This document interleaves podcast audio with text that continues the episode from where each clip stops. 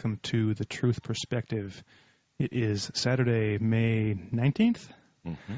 and we are back for a somewhat new format uh, for the radio show.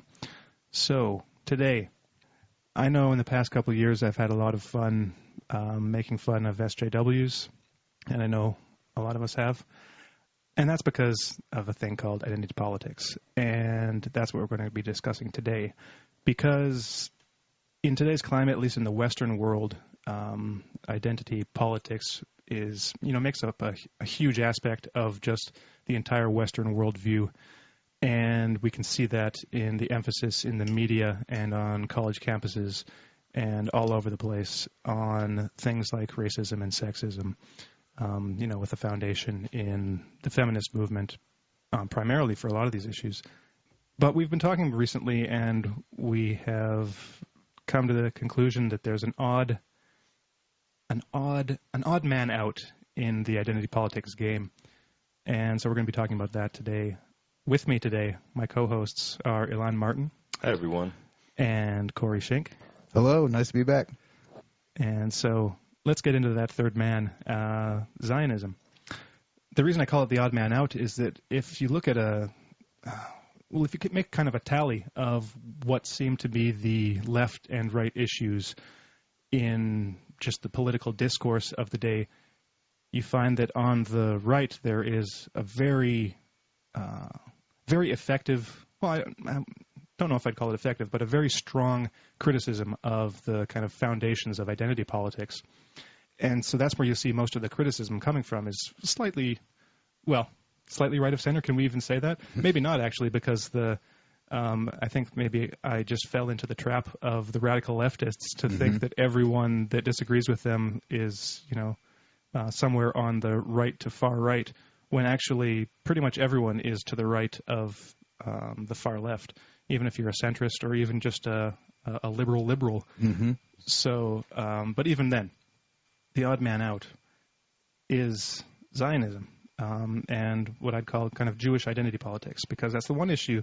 Like if you look at uh, if you look at all these all the left issues, um, feminism, um, you know, anti-racism, um, anti um, anti-Zionism, they are they're all grouped together. And then on the right, you've got kind of um, a very pro-Israel attitude, as well as a pro, um, well, not necessarily pro, just an anti anti-identity politics in every other area. So it seems like um, it seems like on the left that a lot of the negative aspects of identity politics that you see in all of its iterations are um, are identified correctly when it comes to Zionism, and then when you but then they don't see how they are actually exemplifying those like nasty bits of identity politics in their own feminist feminism and you know focus on white supremacy and racism that doesn't actually exist to the extent that they say it exists. Mm-hmm. And then on the right, you have this this like vehement criticism of, of identity politics, mm-hmm. but then a total kind of acceptance, and it's like it's like the blinders go in front of the eyes when it comes to Zionism or Israel. So It's exceptional. yeah, mm-hmm. it's it's the exceptional one. So well, so for today's show, um, I think what we're going to do is to get into identity politics um, in general, and then in its specifics. So so so how the, how its main features kind of um, manifest in different movements, and so we'll be using.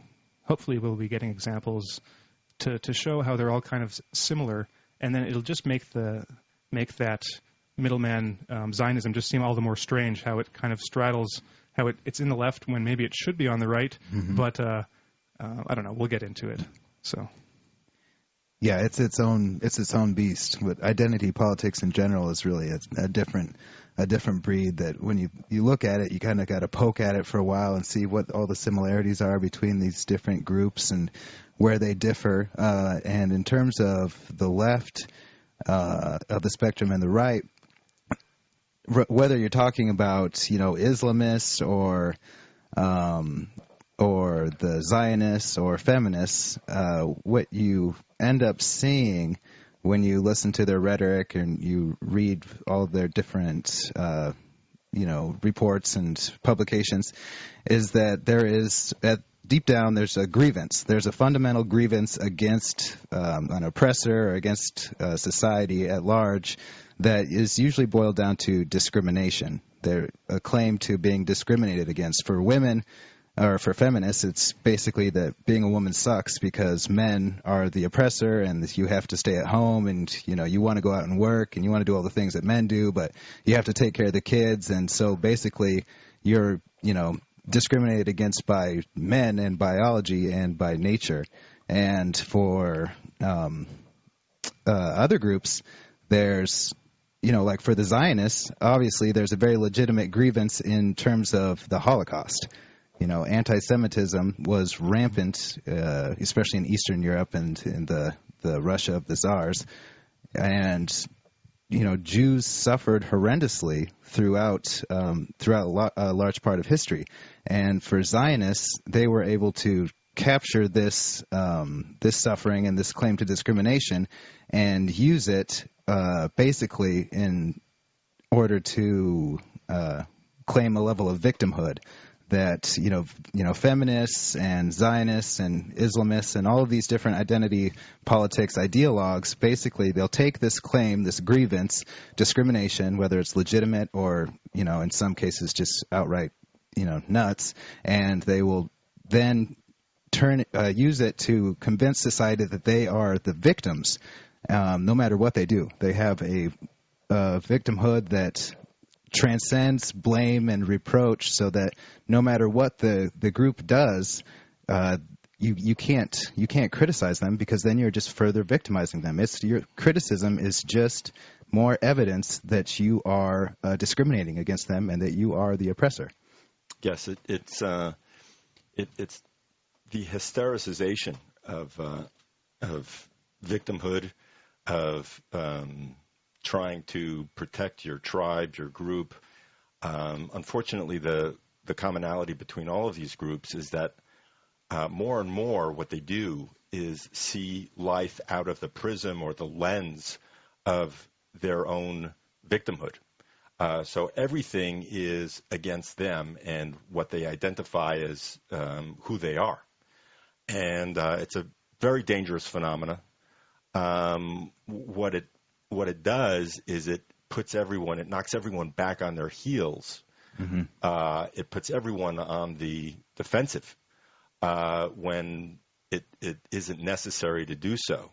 Uh, and so if you it, if you don't agree with it, uh, you have become by default the enemy of this tribe or group that mm-hmm. Uh, that is um, ascribing to this identity politics, whatever the mm. you know whatever group they identify with.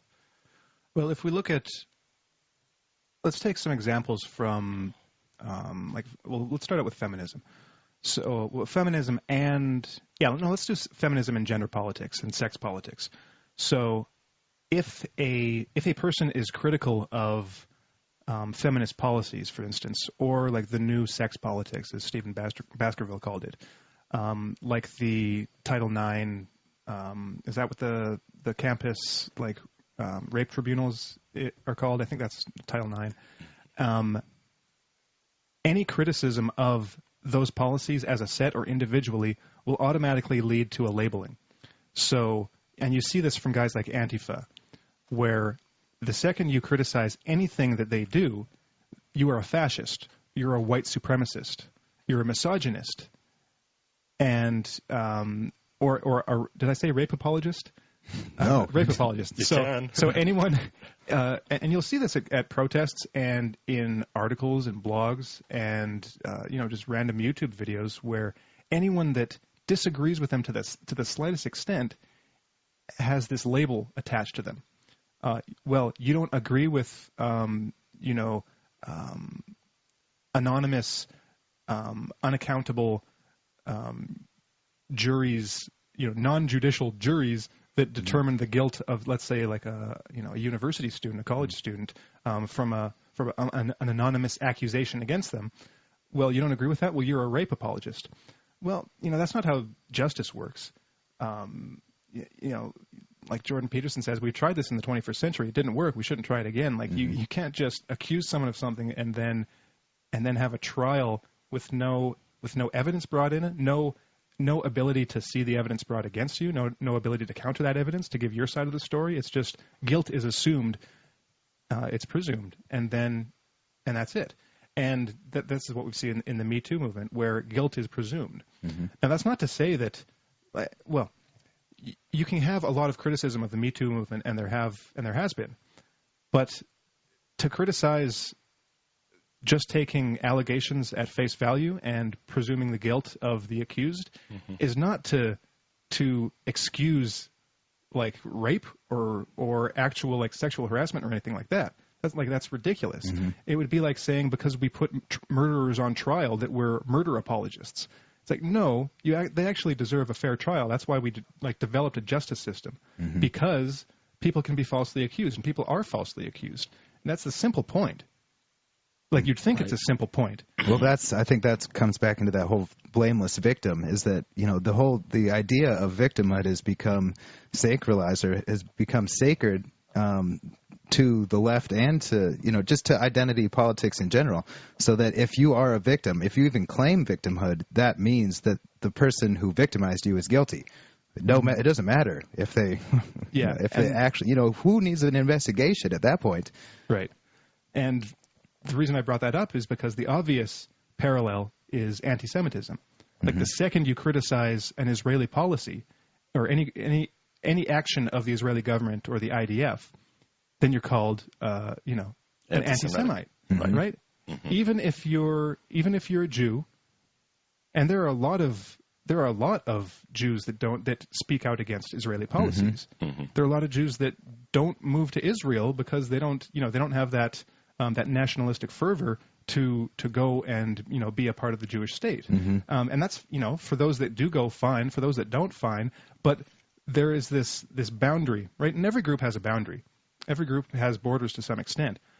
But there and but when you get to identity politics, it's like those boundaries actually, um, even though identity politics is largely a product of the left, and yeah, and leftists like to open boundaries, right? There is um, an unstated but very present boundary within that identity politics group, and and you see this like with with the far left with Antifa. It's like the second you like if you're on their side to some degree, the second you step out of line, it's like you are the enemy Yes. and it's the same thing, you know, with uh, Israeli policy. Or, and well, maybe you can speak to this, Elan. Well, uh, I think you know, growing up um, Zionist or or at least pro-Israel, uh, th- this is a um, a program that's pretty insidious in the sense that, um, uh, on the one hand, you know, like we were saying earlier, uh, the events of uh, of World War II, of the Holocaust, of of documented anti-Semitism in Europe and in Russia, uh, it, it, you, there is all this objective history behind what is a very real phenomena, um, and the the kind of um, twist to all of this is is how awfully it's it's taken to uh, to a reactive. Um, I don't want to. Proactive is the wrong word, uh, but it, you're, it's taken to this. Uh, I said this before, a hysterical level of of reacting to anything that even smacks of questioning this uh, this dyed in the wool ingrained uh, victimhood uh, that um, that allows for, apologizes for, permits for uh, any reaction that is in defense of the tribe or, or the or this or the the victims. Um, so it you don't even realize, I think, uh, that you're doing it necessarily. It's a program. Uh, you hear something that questions Israeli policy, uh, as I have, and there's this kind of knee-jerk emotional reaction that um, is by design intended to stifle the discussion, to shut it down, and to make the person who dares question any of this information uh, feel like shit, feel like uh, a bad person.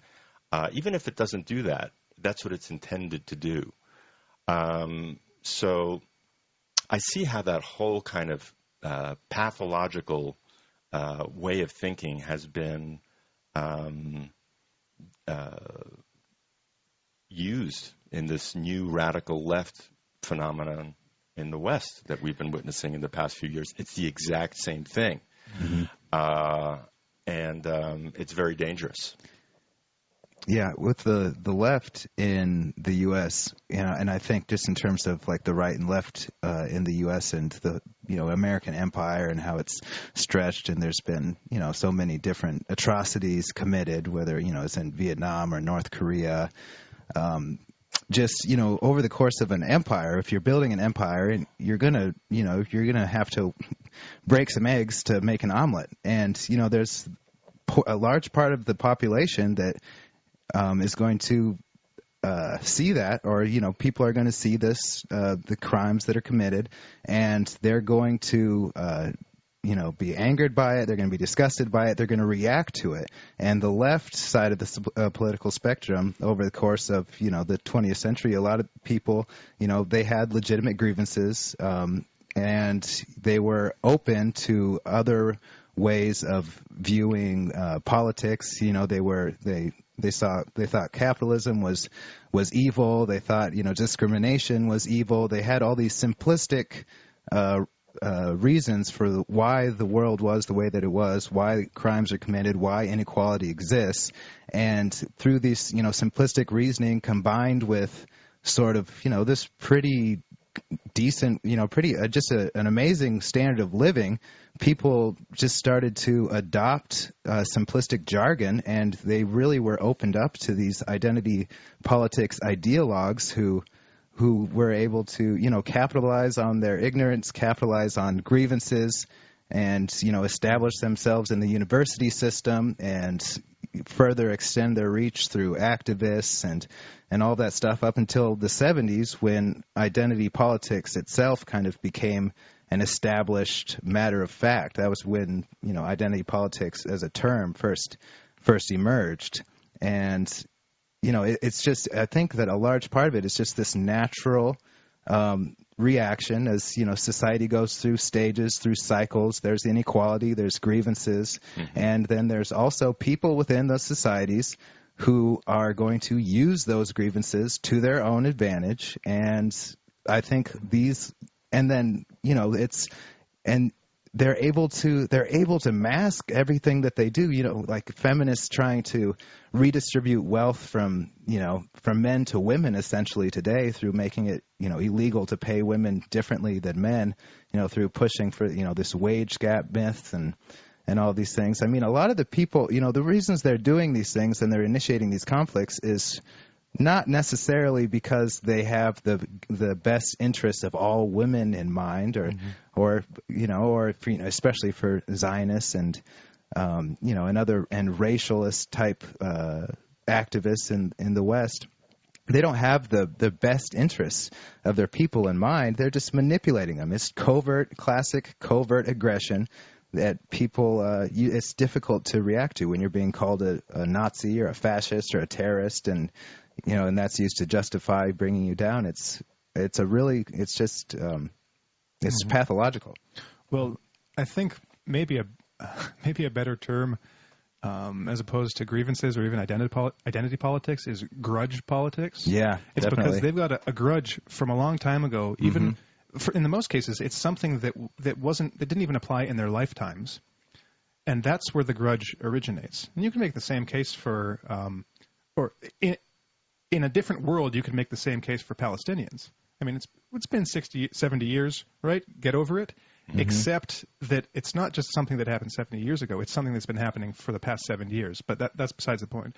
Um, the point I wanted to make is that there is a grudge that is held, um, sometimes over the case of generations, to the point where that ju- that grudge, that past grievance, then justifies asking for more and more, and even creating um, creating new grievances that don't actually exist. Mm-hmm. So, of course, there are past grievances, usually in, in, everything. Usually, if you have a group that's upset about something, they've got a justifiable reason for it at some point in time. Like you can find one kernel of, of truth at least in the grievance that they have. So the, at the very beginning of the show, we made the point about the Holocaust. Yes, giant grievance. Um, the the the the total lack of rights for entire segments of the population. Yeah, that's a big grievance. Slavery, huge grievance. Mm-hmm. It's like, does it apply today? Probably not. Mm-hmm. And and you find people in these ident- all these identity groups that say, yeah, no, these, these things, these grievances don't apply today. Um, and but but but they are they're held onto with such fervor mm-hmm. a- as this justification in order to it's well it's all to get something and that that leads to the creation of new grievances that I don't that don't exist. Yes. Yeah, and on that note, uh, you'd think that the lesson of being victimized, uh, you'd think that the, uh, the the very experience or, or knowledge of your group having been um, subject to injustices would would make you want to uh, think about everyone who experiences some form of injustice or, or victimization. So, uh, w- what we're seeing here in many of these cases is uh, groups of people who have not learned the lessons of history, which is, uh, I think, um, yeah, you know, th- w- what occurred during the Holocaust or slavery or, or, you know, or when women didn't have voting rights, pretty darn awful. Uh, however, uh, you're not going to correct it by trying to extract all of the extra power uh, uh, and advantage for yourself right now. The real lesson of it would be thinking about everyone uh, that that you can include in your uh, calculus, who right now isn't experiencing any kind of equity or or justice. Um, and what is the meaning and purpose of life that you know that that it all has to be equal that everything has to be nice and everything's not not that it has to be nice but that it's supposed to be and that it's somebody's fault that it isn't. Hmm. I mean who's you know is it is it the you know white people's fault if you know they're on top of the heap for you know a hundred years? And then is it you know the muslims fault when they're on top of the heap for a hundred years?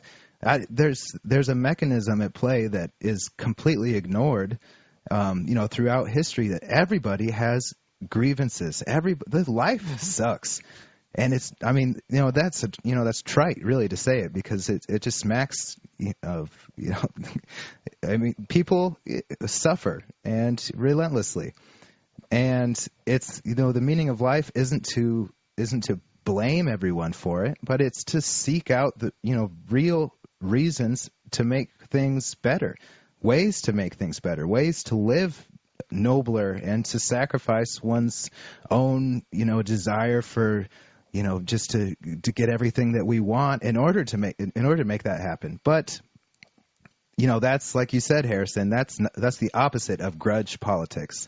Grudge politics is, you know, somebody did this to me. That's somebody's fault, and you know, in behind that, I think that for the large majority of people, in, in, in terms of you know Zionism, the the Holocaust. I was reading uh, Norman Finkelstein's The Holocaust Industry, and he he writes about how the whole Holocaust as a quote unquote mystery religion um, in you know Israeli like national security type mystery religion it didn't really come into existence until after the Israeli state had been had reached a pinnacle of power that was enough to keep the Arab enemies at bay. You know, it, it wasn't a, just a natural phenomenon for Jews to just think, "Oh, the Holocaust was our, you know, was the unique visiting of horror upon our people." It, you know, it's nobody. People don't think like that.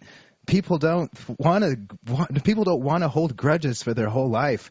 You know, most black people don't want to think be reminded about slavery every day. You know, we just want to live our normal lives, but it's these but there are certain and you know these this is where the ideologue and their mentality comes into play. They are the ones who want something for nothing. They are the ones who who want the entire group to be, just be seen as a victim, so that they can leverage the entire group's victimhood to get political or economic or favors from everybody else.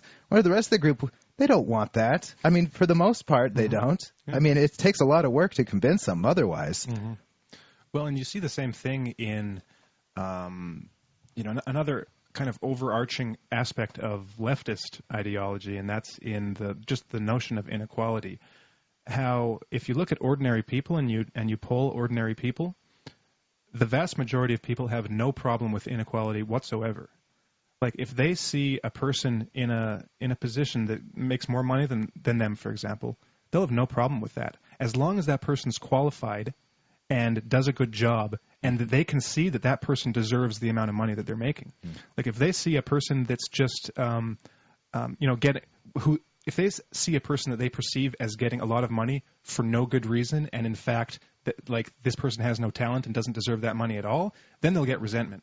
But for the most part, people are totally fine with with a degree of of inequality. Now, of course, when that level when that gets so extreme that that in like let's take a hypothetical society where a, group of people have absolutely nothing and then there's the few that have everything and that lord it over the the people who have nothing then you're going to get resentment and you, you breed this revolutionary mentality. Right. but just for the most part people don't care. And people are fine. And mo- and you'll notice that just in in everyday life where you know people will will express some resentment against like bankers or you know people on Wall Street or something. They've got the they've got their enemies that they pick out, you know. But if you, they have no problem with their favorite rock star making a ton of money, or the the movie stars that they watch when they go to movies, or um, you know people that actually earn their money, like in their community. If they if they know a person that that's a, suc- a successful businessman that happens to make Sure. three times as much of them, then you know they don't care. No. and they're actually they can be proud for that person, or you know they admire them even Yes. for putting the work in and getting something from it. And so there's this. So that that leads me to think that there's something else going on here. That it's not just that um, that, a, an, an, that an identity group thinks all the same way. It is a minority within that um, identity group, like you were saying, Corey, that that has the like the gall, the the chutzpah to, to speak for the majority, to say that th- I, I represent my group, I represent everyone in my group, and this is what we all think, when that's totally not the case. And I wanted to say something earlier um, about, um, you know, when I when I was talking about the the ad hominem, um, like slanderous, derogatory names that are are, are called. Um, you know, when someone either steps out of the out of the group, out of the in group, or uh, criticizes the group, um, like you know, rape apologist, uh, misogynist, fascist, uh, anti-Semite. it's like then it, it also applies to uh, like there. There's an added dimension for people that are who are on the in group that leave. So of course, for um, you're not just an anti-Semite if you criticize your own group. You're a self-hating Jew, and you'll and you find this in um, you find this everywhere. Is that the the people who are perceived as traitors to their own group are treated more harshly than outsiders who are seen as enemies. So you'll see this. Uh, uh, I think it was even in um, uh, Jonathan Haidt's book, um, The Righteous Mind, where he talked about this. I believe that's where it was from. And you can easily imagine this, right? So you've got you've got a, a collective group. Maybe you're at war with another group, right? And the and someone in your group starts starts adopting the the ideas and starts agreeing with the with your enemy, the people you're at war with, that person gets targeted. That person will actually get treated more harshly than you know some some prisoner of war, some enemy from the outside. And I mean prisoner of war, like even metaphorically, because it doesn't have to be an actual wartime situation. It's like you, what, what do you call them? Like um, like there's the Uncle Toms, Right. right? Or um, uh, there's got to be words. There's probably words for all of them, but uh, but I don't know any of them. Any of them 'cause- Well, just to give a recent example of uh, what you uh, said there, Harrison, you know, there was the case of uh, Natalie Portman, uh, who was uh, invited to an award ceremony in, in Israel. Uh, she was going to receive two two million dollars that she could give to a charity. Um, it was I forget the name of it, but it's it's comparable to Israel's Nobel Peace Prize, for instance.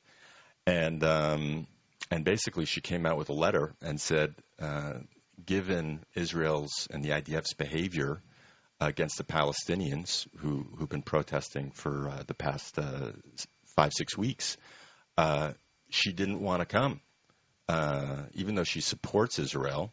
Uh, she was born in Israel, uh, lived in Israel until she was a teen. Um, she was basically speaking out against the government of Benjamin Netanyahu, who was doing what is quite obviously uh, terrible things to people who were not uh, causing any kind of terrorism, mm-hmm. as as Israel would uh, would say. So, uh, by way of explanation, she, you know, she came out, she made the statement, and um, basically, you had members of Israel's government coming out and saying uh, kind of awful things about her. Mm-hmm. Um, they should revoke her citizenship. revoke her citizenship. She was, you know, she she she used Israel to advance her career, and and now that she's made it, she, you know, she's an ungrateful, ungrateful, you know, wench or whatever it is they said. Um, when really, you know, this this criticism that she came up with was right on target. It was the appropriate action. She didn't make a big deal about it, Mm-mm. but she spoke her conscience in a very uh, a very measured, very powerful, I thought, way. Mm-hmm. So um, yeah, mm-hmm. she she and, was she's and, persona non grata now. And her criticism wasn't even that extensive. Like she basically said, "I don't support BDS." Uh, you know, boycott, mm-hmm. divest, and sanctions. She, like she, she limited her her criticism to basically a vague statement about there are some things I don't agree with, and basically I don't want to be on this on stage with Benjamin Netanyahu. Yeah, and that's all she said, and they just came after her. Yeah, like one after the other. Just some of some um, like Israeli columnists were even saying that she posed an existential threat mm-hmm. to Israel. They literally went that far without being facetious. Mm-hmm. They really thought that her making this kind of public statement you know, just this tiny bit of non-support for Israel, because she is an Israel supporter, was enough to be an existential threat to Israel. Mm. Right. And that, well, like, she's probably part of Hamas. That's the Hamas probably had her do it. Yeah. Well, um, I I think I want to get to some examples here. Um, we'll continue the the stream of our discussion in a bit, but just to give an idea of what you know uh, Jewish identity politics in Israel looks like? Because I think a lot of people don't actually know. You know, because I, I know for for for me, before I was actively looking for information about what was going on in Israel and Palestine, and all I had was what I heard about in random conversations and the snippets that I might have seen on the news. You know, I had no idea what things were actually like. Mm-hmm. All I saw were, were, let's say, you know, Westerners talking about Israel on the news and maybe some Israeli spokesman, and that's mm-hmm. it. So um, it's really been kind of whenever you look at anything, it's kind of an eye opener, and, you are like, "Wow, I had no idea any of that, that stuff was going on." So maybe we'll just take uh, take a look at some examples here. So I'm going to bring up some articles. So first of all, uh, you know, recently there was the whole embassy move um, to, uh, U.S. embassy moved to Jerusalem in Israel, mm-hmm. and um, Ivanka and Jared were there, and they got blessed by a rabbi. And this rabbi, he's the chief Sephardic rabbi, Yitzchak Yosef. And Yitzchak. oh, just wait, did I read that wrong? No, no, it's Yitzchak. Unless the C is silent. I don't know. But um, here's something that uh, oh no that, that was just yeah no that was a bad article. Yitzhak that's right. I brought another one up. So he th- these are some of the things that he said. Um, so Yosef allegedly used derogatory phrases when talking about African Americans during a lesson to followers last Saturday. This was uh, in March. Um, during the speech he appeared to specifically suggest that prayers should only be offered to black people whose parents happen to be white. Um, don't know how that works in a lot of cases, but um, here's the quote. So you go around in the streets of America, every five minutes you will see a Negro. Do you bless him as an exceptional creature? We don't say a blessing for every Negro. Negro. He needs to be a Negro whose father and mother are white. If you know they had a monkey for a son, they had a son like that. Um, even the Anti-Defamation League, which is like a crazy, um, you know, calls everyone an anti-Semite who isn't one, organization, even they, um, you know, released a statement saying that uh, this guy was crazy, uh, words to that effect. Um, So Yitzhak referred to black people as monkeys and used the derogatory Hebrew word kushi to describe them. Um, what's a kushi? A, Elan? a black person. black person. Yeah. And is it just black people, or is it just anyone that's like got color in their skin? Or do you know? Uh, it, it's mainly connected to blacks. Okay. Um, he, this is the same guy in 2016. He suggested that non-Jews who refuse to follow Jewish law should be expelled to Saudi Arabia. Um, along with um, Ashkenazi chief rabbi David Lau, um, who who together they preside over many aspects of Jewish personal and religious life in Israel, also called immodestly dressed women animals and railed against smartphones, which he sees as heretical. Well, maybe I might agree with him about that, but um, you know, not everyone's totally bad. Uh, so okay, yeah, the uh, the ADL called his statements racially charged and utterly unacceptable, but that's uh, that's actually pretty light. Oh Um, yeah. Now, okay, this is another one that just um, it's not necessarily anything anyone said, but it just shows where identity politics goes. So the headline of this article: uh, Israeli gets 11 years for stabbing Jew he mistook as Arab. So, story about this guy: he gets 11 years for attempted murder of another Jewish man who he mistakenly thought was an Arab. An inner voice allegedly guided him to find and kill an Arab in revenge for terror attacks by, Palesti- by Palestinians on Israelis. Um, so he cut him with a, a, a kitchen knife, a, a box cutter, and a hammer. Walked into a local supermarket where he alleged he would be able to find his Arab victim. Now this guy's kind of crazy because he's got an inner voice talking, but but this is the kind of um, it's kind of like a symbol of what's actually going on hmm in identity pol- in identity politics where you can't even tell who you're fighting anymore. And so again, going back to Antifa, it's like everyone that I disagree that I disagree with or that disagrees with me is a fascist. And what do you do with fas- fascists? You punch fascists. And is that person a re- really a fascist? Who decides if that person is a fascist? What if that person isn't a fascist? No, they're a fascist. You punch them. And it's like it gets to the point of absurdity where you where where, where the the movement actually eats itself, and so you see that where you know ex liberals or no no current liberals are then thrown to the dogs because they say one thing wrong, hmm and it's like uh, that's what happens to you know not only in movements like this but in all revolutionary movements when the revolution actually happens. Well, you know all you guys that started the revolution and and um, you know instituted whatever new order you want to institute, you're the first to the executioners. You know, the first ten years. So you know, have fun with that. Um, It's a good point. I did Identity politics basically is it's a revolutionary. It's very at its roots Yeah. revolutionary. hmm Well, yeah, we- it wants to change the change the order. They you want know? the power. Give us the power. Yeah. You don't deserve it. You're mean. and and it has the uh, the unwanted, un, unrealized effect of actually causing the resentment and the anger that that it claims to uh, be responding to to begin with. So um, you know w- what ends up happening is uh, people resent other people who consider themselves or want to be treated differently or exceptionally. Um, So it, it's got this kind of uh, paradoxical, you know, it, uh, you know, w- wish fulfillment. Uh, no, that that's kind of the wrong term. Um, self-fulfilling prophecy, in a way, uh, where the society or, or the universe or however you want to explain it um, gives them what they want. Uh, it's like, okay, if, if you're really going to insist and identify with being so oppressed and in demand for being treated exceptionally, uh, you're going to be treated exceptionally, but in the worst way, in a way that you haven't imagined. Um, so th- that's a play at here a little bit, I think, as well.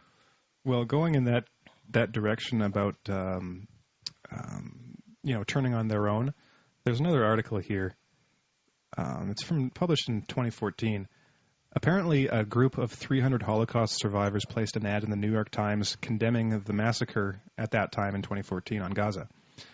And so this guy, um, this journalist, his friend, selected some of the responses in Hebrew posted on um, on Facebook in response to that ad. So you can see. Okay, so there's all the responses in Hebrew. Here are some choice translations of what um, Israelis are responding to those 300 Holocaust survivors that are basically saying that's you know you're committing a massacre, don't do it. So this first guy, David Cohen, those aren't Holocaust survivors. Those are probably collaborators with the Nazis. Shmulik Halfon, he's invited to go back to Auschwitz. Itzik Levy, these are survivors who were capos, leftist traitors. That's why they live abroad and not in the Jewish state. Vitaly Gutman, enough. They should die already. They survived the Holocaust only to do another Holocaust to Israel in global public opinion? Question mark. Meir Dahan. No wonder Hitler murdered six million Jews because of people like you. You're not even Jews. You're disgusting people, a disgrace to humanity, and you are, and so are your offspring. You are trash. One sentence. Asher Solomon. It's a shame Hitler didn't finish the job. Katie Morab. Holocaust survivors who think like this are invited to go die in the gas chambers. Yafa Ashraf. Shitty Ashkenazis, you are not. You are the Nazis.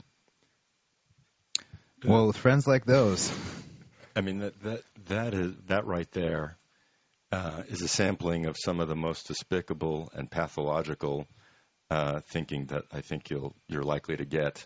Uh, th- those are the folks that listen to you know the rabbi uh, that you uh, quoted from earlier, Harrison, and uh, you see very similar responses against the um, the IDF soldiers from breaking the silence.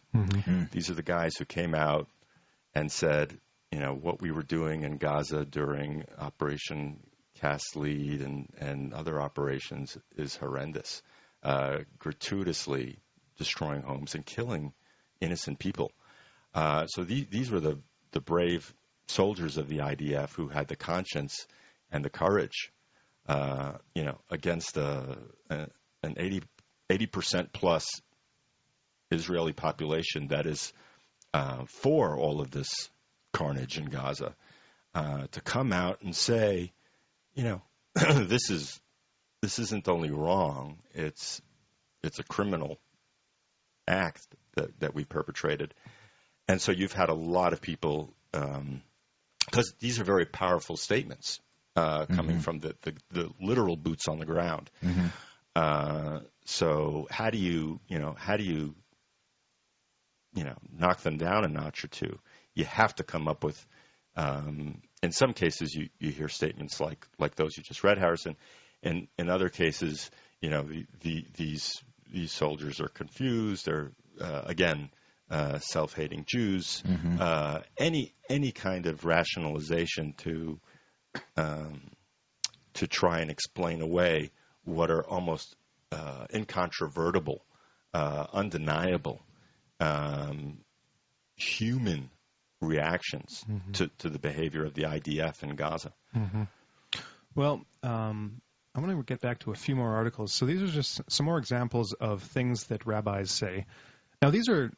I w- I shouldn't. I actually shouldn't- shouldn't say just rabbis because these are just particularly bad rabbis. There are some good rabbis out there, like um, like Rabbi Latz on Facebook just uh, just recently, um, yesterday, tweeted or no, um, is that a tweet or a Facebook? I can't tell. I think it's uh, Twitter. He said on Twitter, "I am a rabbi. I love Israel. I condemn without reservation the bloodshed in Gaza. Not so hard. You can challenge Israeli the Israeli government's policies without being anti-Semitic." So you know, good for him for for saying that. It's got 136,000 likes, 42,000 retweets. You know, um, um, as of well, as of a while ago, probably more now. Um, but you know, so there are some there are good rabbis out there, and there are good Orthodox Jew, Jewish groups, for instance, that are totally anti. Um, um, you know, anti all these anti-Gaza op- operations. That's a really awkward way of saying it.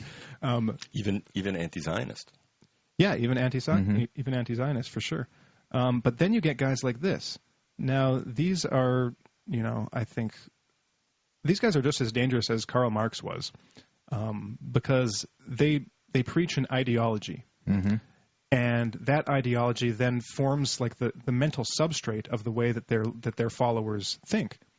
And that then leads to action. You know, thought leads to action. And if you're not responsible about, what you put into your head and what you believe, then bad things can happen. So here's just an, an example. This is um, Rabbi Ophir Wallace. Um, headline Influential rabbi is teaching would be Israeli soldiers genocide is a mitzvah. That is a, an ordained holy action. So uh, this is what he said um, in uh, a teaching video for would be soldiers. I'll, I'll read the translation, it was in Hebrew. So, in conquering the land of Israel according to Nachmanides and Rashi, you know, two Jewish rabbi teachers um, of old, who say that the wars of today are also mitzvah wars for conquering the land, I am beholden to nothing. This isn't the law of the persecutor, right? What laws are we dealing with? The laws of a mitzvah war, the, the, a war of occupying the land. Even if I don't conquer Gaza right now, conquering it is part of my ability to settle the land of Israel. So it also so it is also a part of the mitzvah of conquering the land. Mm-hmm. And therefore it follows there's no other way. Like we'd have to kill them all. Because this is the difference between the law of the persecutor and mitzvah wars. A mitzvah war of conquering the land, which is not limited to saving the people of Israel from their enemies, according to some of the Rishonim, could, I could, on the face of it, and by essential law, destroy, kill, and cause to perish all of them. I will not do so, because if I were to do so and reject the international treaties, then the state of Israel shall perish, unless we shall witness a miracle of miracles. And one must not trust in a miracle. And that's the only reason I won't do it. Mm-hmm. So the only reason he won't engage in genocide is because it would be bad PR for Israel. Mm-hmm. And okay, let's go on because there's a reason um, there's a reason that people are able to think about this, think like this, aside from just mental illness and like psychopathy in the you know the worst cases, um, and that goes back you know to ide- ideology. So um, this is another article on Mondoweiss, reclaiming Judaism from mystical Zionist nationalism.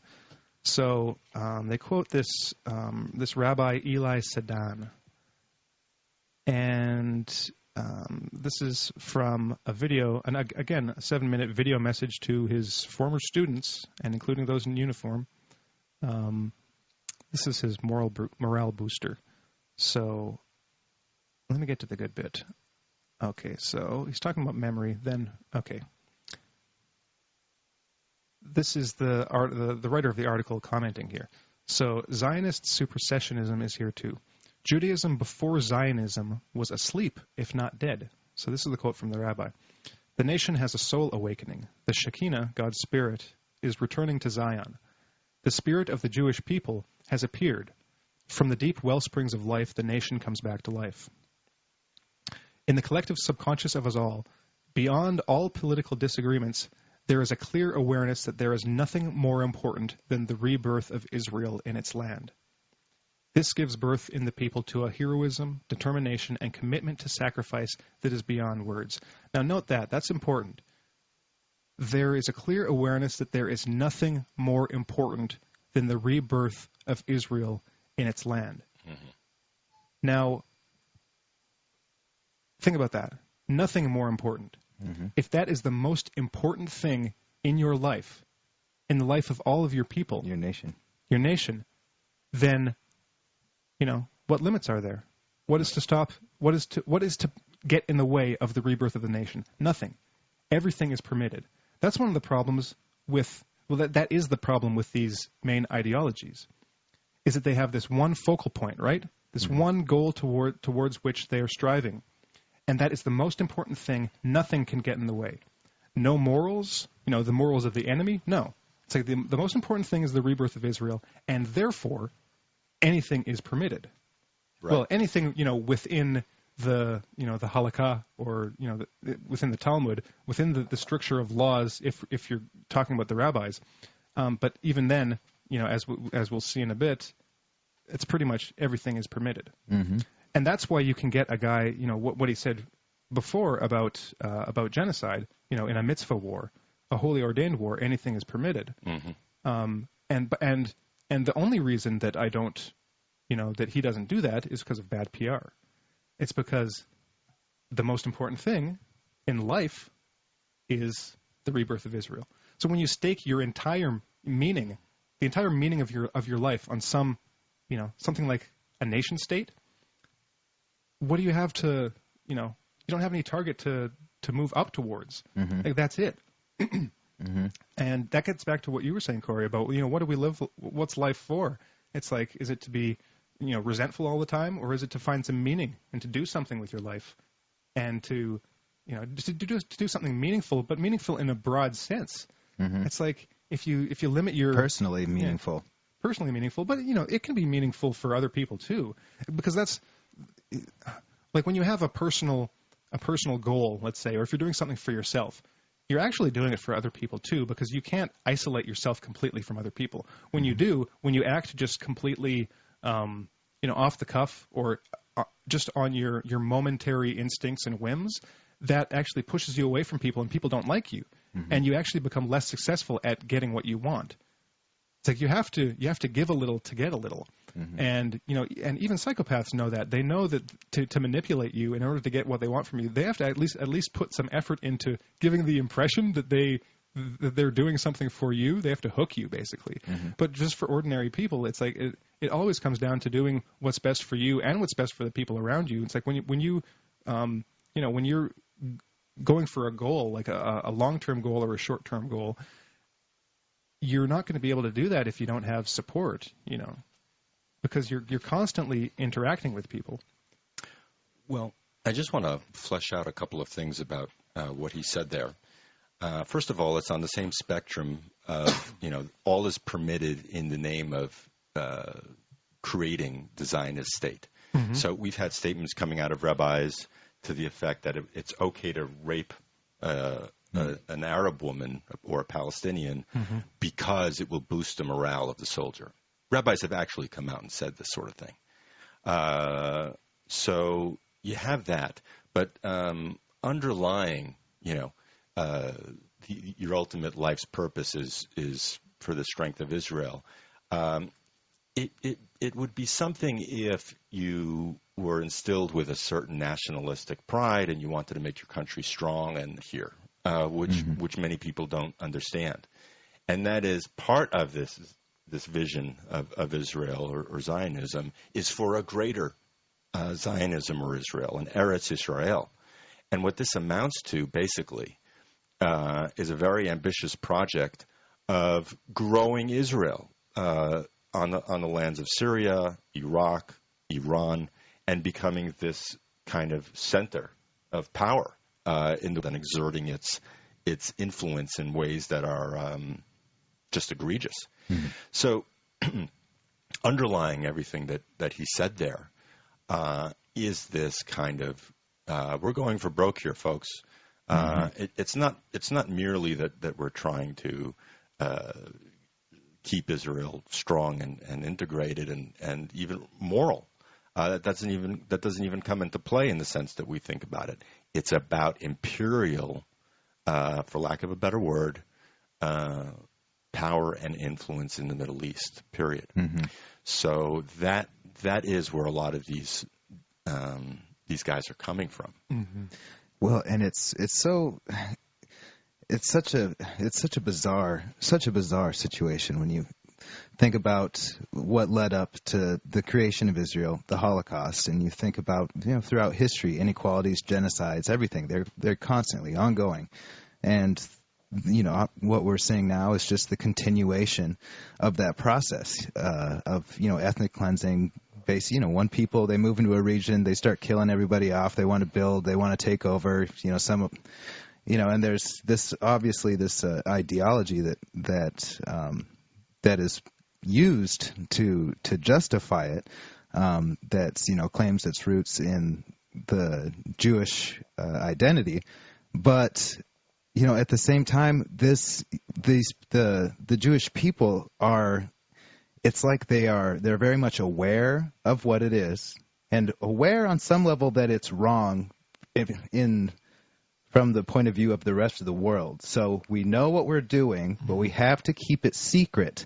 And we have to, you know, we have to cloak it. We have to speak about it in public in you know a certain way. Any criticism, any you know like when Natalie Portman said, if you say anything about it, you know, with these elite are, you know, you, it's a it could lead to another Holocaust, mm-hmm. and it's just such a bizarre uh, mentality that I cannot, for the life of me, wrap my my my head around. Is that you know to to be there to know that it's that the rest of the world sees it as wrong but then also to know that the rest of the world is anti-semitic yes mm-hmm. they will they will do this to us yes. so we have to do we have to get on top we have to do it to them 1st mm-hmm. i think i mean not necessarily we have to do it to them first but there is this level of paranoia, of fear, of hatred, of anger right. in the words of these, you know, these rabbis um, and these ideologues. That that is the heart of you know identity politics, whatever you want to call it. That is like you got it right there. Mm-hmm. It's it's just brutal. Mm-hmm. Well, I think maybe that would be a good segue into uh, a recent. Um, experience that Jordan Peterson had. Oh, yes. Uh, because Jordan Peterson uh, was recently approached by a journalist, so called, uh, from The Forward, which is a, um, a Jewish publication uh, that writes about a lot of these issues and, and even takes a kind of pseudo quasi progressive stance in some instances.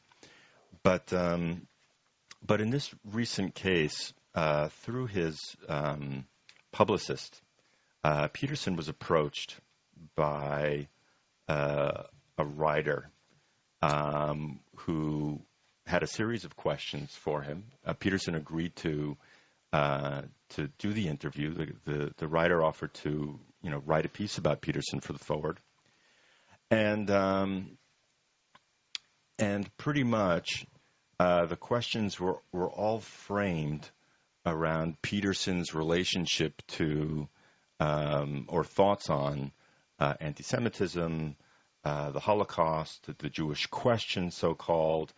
Um, so, like he he had questions like, um, you know, what accounts for your fascination with Adolf Hitler? Have you ever said or would be willing to say that what Hitler did in terms of beginning, orchestrating, and insisting on the organized extermination of Jewish of European Jews was morally wrong. Now, right there, with this one question that this journalist presents, uh, almost says everything you need to know about this guy. Yeah. Uh, and, and what he thinks and what he's trying to do uh, with, with yeah. his article that he's mm-hmm. writing. Uh, because anyone who, who has listened to Peterson uh, for even a, a tiny bit realizes that he's he's really thought through uh, anti-Semitism. He's really thought through uh, World War II, Nazism, Hitler, Stalinism, ideologies, mm-hmm. uh, what people are capable of, and and has and has put this out there. It, it's it's been his life's mission to explain how the, how these things unfold, and and what informs the thinking of the people who perpetrate uh, crime against Jews or anyone else. So, uh, as it happens, uh, you know, Peterson is, gets pretty wise to the game right away uh, with a series of questions that kind of sound like that uh, and, and are like that. And, um, and sure enough, uh, this, this journalist comes out with a piece and um, the title is uh, you know is, is Jordan Peterson enabling. Well, let me see if I can get the exact name here of the of the title because it's it's outrageous. Um, well, here I'll, I'll bring it up. Yeah, but but basically is is you know is Jordan Peterson enabling Jew hatred, and and um, and it basically twists everything that, that Peterson has, has ever said and done on the subject to portray him as a questionable figure. And I'm, uh, you know, Peterson presents this uh, the, the, timeline of events um, in the writing of this article and his reaction and his response to the editor of the forward, uh, and um, and and I, you know, I was thinking, why would this guy come out and present Peterson as a as a may be anti-Semite or is an anti-Semitic person. And the reason is that Peterson uh, poses an indirect threat to the identity politics of Israel and, and a lot of Jewish people. And so it even if he's even if he's mm-hmm. coming out and speaking out against anti-Semitism, it's not enough mm-hmm. for, for, for the Zionists because the very type of thinking that Peterson has been explaining and, and railing against is the same type of thinking that Zionists engage in and want mm-hmm. other people to engage in. Mm-hmm. So, um, so that's why he has to come around. That's why he has to he has to get Peterson, yeah. because sooner or later, uh, people are people are going to put two and two together and realize uh, in, in greater numbers that identity politics extends, as we're discussing today, to Israel and and to uh, Jewish Zionists. Mm-hmm. So uh, it was a real, uh, you know, a real lesson in in how these people operate. Um, really covert, really underhanded, and and really a, a kind of strong preemptive mm-hmm. uh, attack against Jordan Peterson and everything that he's trying to do right now. Oh, I think it's interesting because that is the same approach that so many other, you know, like NBC News, 60 Minutes, so many different uh, mainstream outlets. Uh, they absolutely refuse to even address what he's saying. It's like they can't even understand what he's saying. They are all like such ideologues of whatever ideology that they preach that they can't even understand what he's saying. Whenever he says something, all all they hear is "I hate women." When he says that that you can't use a univariate analysis to explain the a complex problem such as men and women and the amount of money they make across the planet, across you know the races, across all classes, they just say, "Are you, what you don't believe in the wage gap? You must hate. You must wish all women stayed at home." You know that's that ideologue mindset is so it's so um, it's so on display and and he is just by every time that they attack him like that more and more people you, it seems they they hear what he's saying and they're like, "Wow, he's rational." Yeah. I like I like his use of reason because I actually find that reason can help me accomplish things in my life. And when I actually think things through without being an ideologue, without just believing in whatever my university liberal professor taught me, I can actually accomplish things. And he that is a huge threat to mm-hmm. any any ideologue. You don't know ideologues do not want people thinking for themselves. Right, and especially psychologists. Maybe we'll get into that in a bit. Yeah. But um, I want to I want to go over some of the questions, some of the back and forth that that uh, Peterson um, had with uh, what was it, what was his name Ari Feldman. Mm-hmm. Um, so here's the the blog post that um, that Peterson put on his website, and so one of the first questions that Feldman had asked him was do you believe it is possible to reasonably de- determine why the Holocaust came about? If so, what's your answer? Now, I think that's that's I think that question, like all of these, was designed to be a trap of some sort, mm-hmm. because I'm presuming that the only answer is anti-Semitism, and that anti-Semitism has a, a particular meaning, and that any other answer, maybe ex- explaining anti-Semitism, would thereby be anti-Semitic. Mm-hmm. Be- well, for various reasons. We're going to get into that. But then they had a, a back and forth here. So um, on May 8th, Feldman s- sent me some more questions, and I provided answers. So um, let me let me get to this one. Okay, so I don't distinguish. Okay, second, you told me it's difficult to know why the Holocaust happened because we don't know a lot about the psychology of ordinary Germans who participated in the Nazi regime.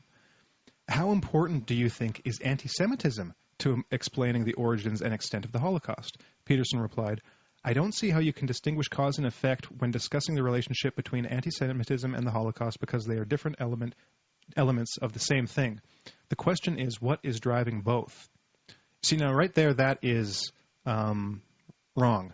You know, it's wrong from mm-hmm. Feldman's perspective. It's wrong from the, the, the ideologue's perspective. Mm-hmm. And um, because if we go to to this article. Um, this is some, some news from the U.S. This is South Carolina. U.S. state passes law defining any criticism of Israel as anti-Semitic, right. yeah. just as they killed 60 civilians. So, okay, let's free, thought project for you. But here's their defi- here's the definition of anti-Semitism. So we're going to read this out and maybe analyze some of these uh, statements. So, a certain perception of Jews which may be expressed as hatred towards Jews. Okay, so right there, it may or may not be hatred of, Jew- of Jews. So it presumably can be any. Well, it's a certain perception of Jews. We're not quite sure what that certain perception is yet. Um, rhetorical and physical manifestations of anti-Semitism are directed towards Jewish or non-Jewish individuals and or their property, towards Jewish community institutions and religious facilities. Okay, again, Jewish or non-Jewish. So you can be anti-Semitic towards a non-Jewish person. I yeah, I really don't understand that. Okay, calling for, aiding, or justifying the killing or harming of Jews. Okay, reasonable. Making mendacious, dehumanizing, demonizing, or stereotypical allegation about Jews as such, or the power of Jews as a collective accusing Jews as a people of being responsible for real or imagined wrongdoing committed by a single Jewish person or group, the state of Israel, or even acts committed by non-Jews. Um, okay, some reasonable stuff in there, again mixed in with that, or even by non-Jews. Um, don't know why. Accusing the Jews as a people, or Israel as a state, of inventing or exaggerating the Holocaust. Okay, um, accusing Jewish citizens of being more loyal to Israel or to the alleged priorities of Jews worldwide than to the interest of their own nations.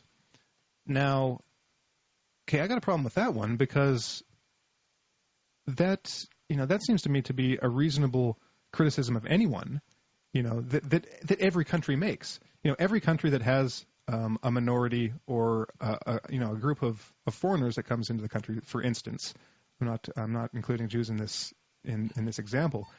Um, there are questions about dual loyalties, and we see this going on in Europe right now with the the refugee migrant crisis.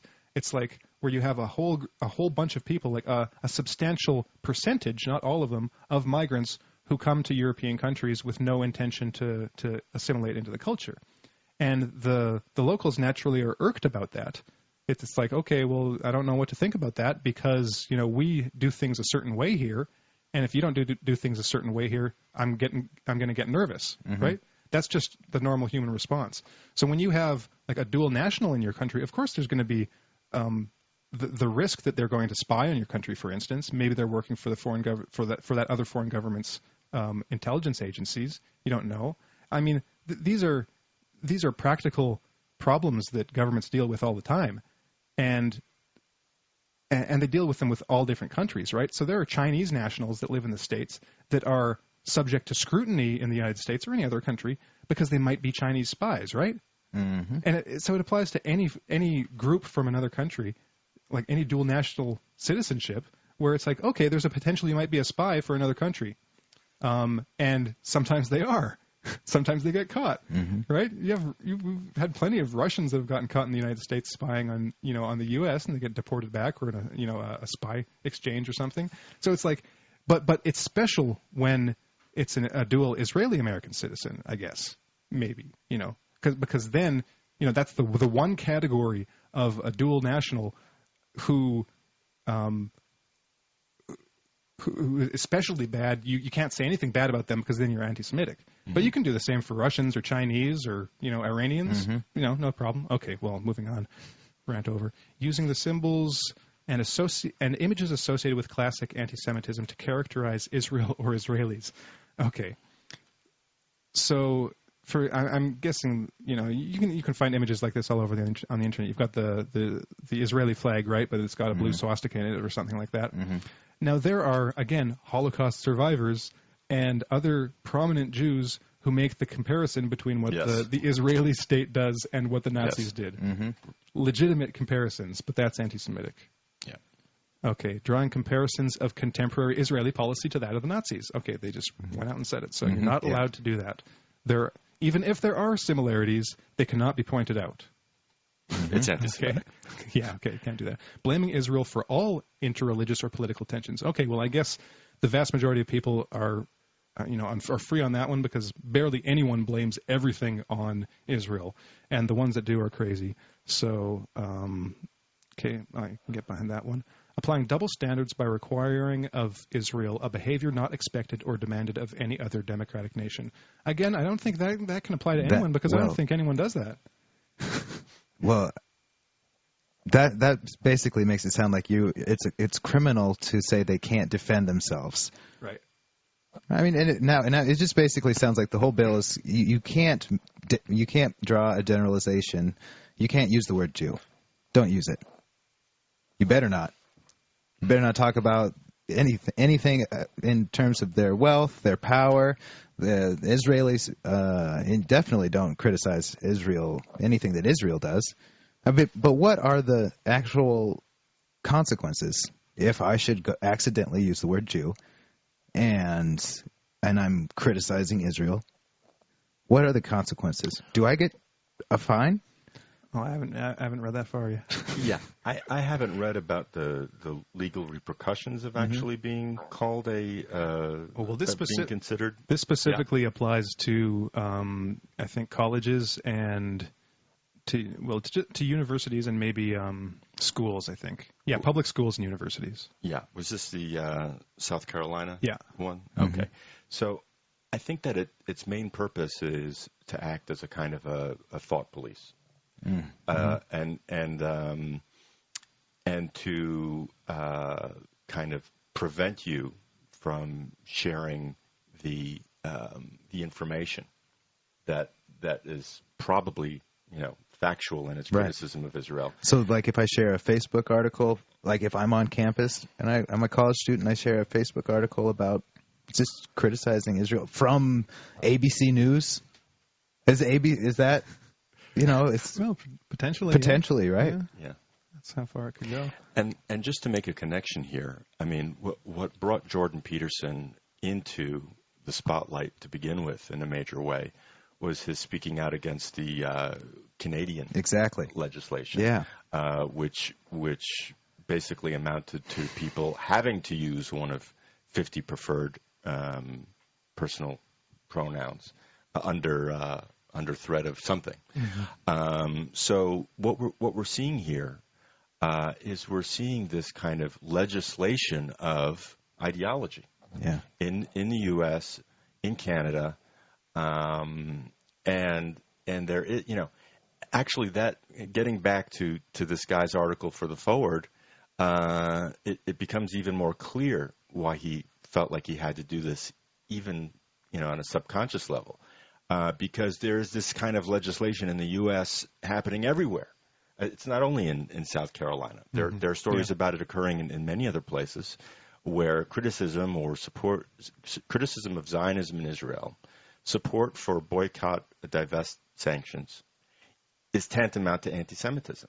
Mm-hmm. So, um, you know, this is the tyrannical, authoritarian, uh, ideological um, thought police in action right now here in the West, um, and he and he's putting his foot down, and people are paying attention, and um, Well, and of course, the irony is that he's not even like remotely um, on the same level as real anti-Semites.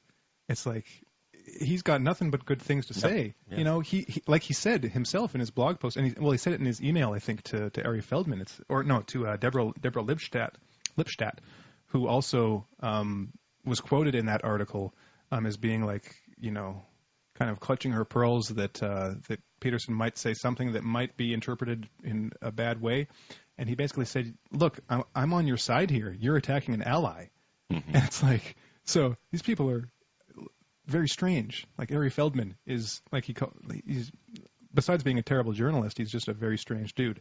Um, because like someone uh, in one of the responses to um, to this forward article that was um, written in defense of Jordan Peterson, you know, someone just listed all of the Jewish intellectuals that are either close personal friends of Jordan Peterson or who he has a you know a professional or you know a, a positive relationship with, and there, there's a ton of them, um, and and Feldman even um, even linked uh, it's kind of this guilt by association thing, basically saying that Peterson was like Kevin MacDonald, who's the evolutionary psychologist who kind of um, has his theory of why um, you know why Jew Jewish individuals and groups have dominated in certain areas. Um, um, you know, for instance, in um, you know s- certain areas of like what social social psychology, anthropology, um, you know things like that. And he's got his idea, and so so Peterson has linked to to critiques of Kevin MacDonald and, and has written his own on why he thinks Kevin MacDonald is wrong. You know, he is not on Kevin MacDonald's side, and yet Feldman presumably couldn't find this out on the internet when it's very obvious. You know, it's, Peterson doesn't have any have very many blog posts, and that's one of them. And yet he, you know, he links Peterson to MacDonald as if they're kind of similar. And you know, the alt right really likes MacDonald because you know he's got this reason, this answer to the Jewish question. But um, back to the anti-Semitism thing, um, I want to um, I'm going to go back to that a little bit because um, just to, to pick up a couple of things you said. But first, um, a couple more quotes to kind of put this all in context. So this is from uh, Maurice Samuel in his book "You Gentiles," written in 1924. Okay, so he writes that we Jews stand apart from you Gentiles. That a primal duality breaks the humanity I know into two distinct parts. That this duality is a fundamental and that all differences among you Gentiles are trivialities compared to that which divided all of you from us. Okay, so there is some, you know, some essential difference between Jews and all non-Jews, uh, apparently. Okay, Leon Pinsker. This guy was a, a respected Russian forerunner of Zionism. And he wrote that Jude- Judeophobia, so anti Semitism as we call it today, is a hereditary and incurable disease transmitted for 2,000 years, a variety of demonopathy, with the distinction that it is not, per- not per- with the distinction that it is not peculiar to particular races, but is common to the whole of mankind. And then Josue, Josue Jehouda, um, he's got an ethnocentric theory of history when he writes. He who plumbs the depths of universal history to gain an overall vision finds that from ancient times until today, two opposing currents are fighting over history, penetrating and shaping it constantly the messianic current and that and the anti-Semitic current.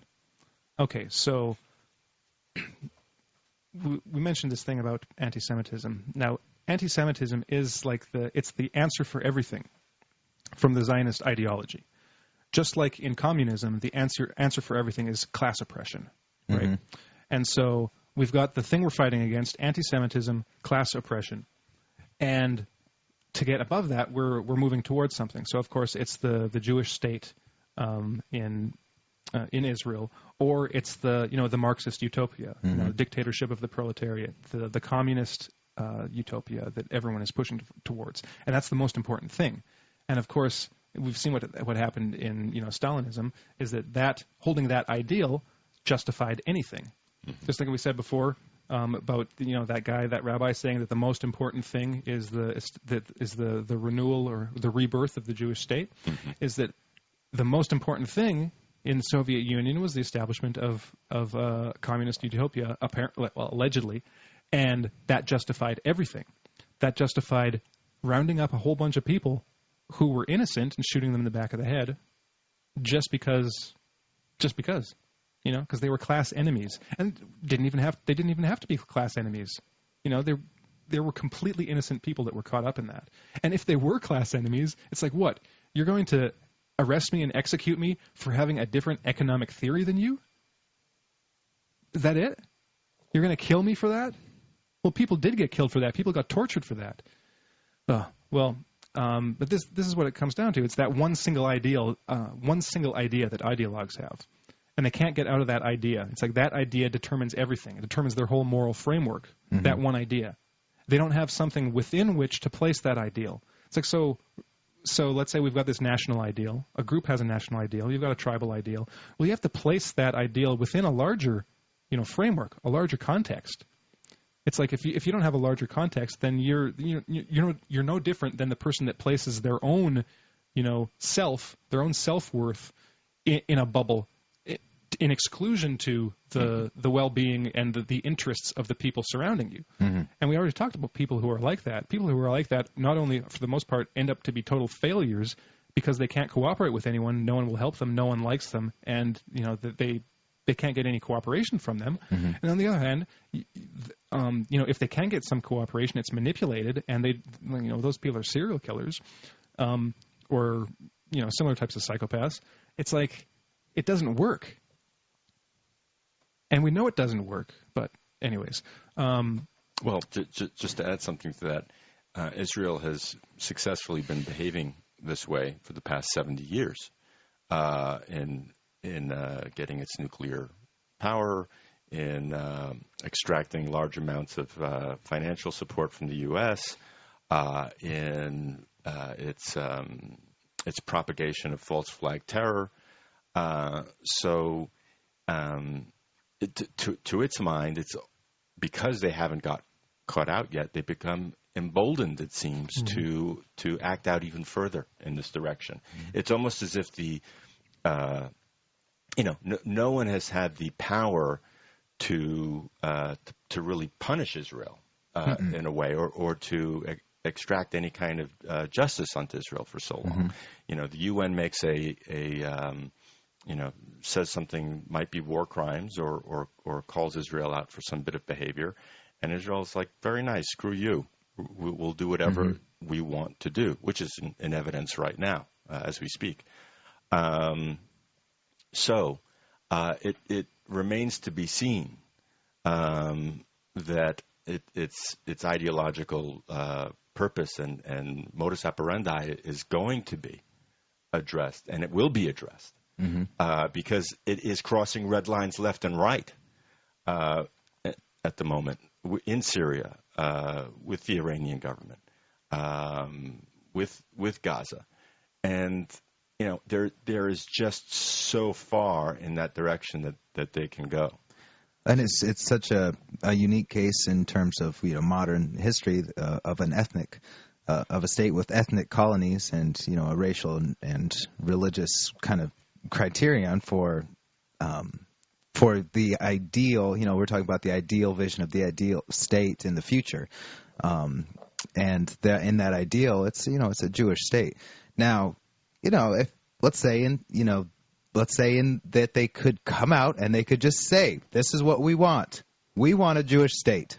That's it. I mean just say it. Come clean. Be don't don't be manipulative. Don't be lying. Just let the let people come in let some sort of a process mediation something but the problem you know is that it's it's so underhanded and it's so uh you know there's this extra layer of relishing the of relishing it, it relishing the, the the suffering that's caused and the crushing. You know, there's.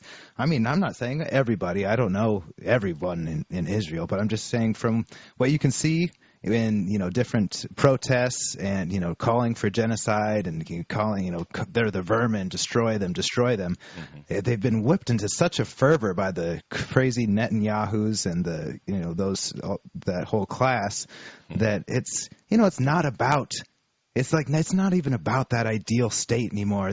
You know, it, it's it's there's something else. There's something extra. There, there is something extra. That you know, there's this uh, there's this kind of vindictive um, uh, thinking involved.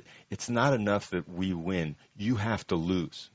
There, a win-win uh, doesn't play into um, the, the the considerations that the Israeli government have at the moment. Uh, the other parties have to lose. Um, you know, there is no bilateral, multipolar uh, thinking involved. Just to put it into geopolitical terms, it's it's it's you know, it's like uh, Schwarzenegger and Conan the Barbarian. You know, uh, crush my enemies. You know, uh, he says a couple of other things. It, it, it's it's it is it's barbaric. Um, but they have these guys coming on the news in their suits, speaking so well, uh, and and projecting blame everywhere else onto Hamas, onto the uh, Palestinian Authority.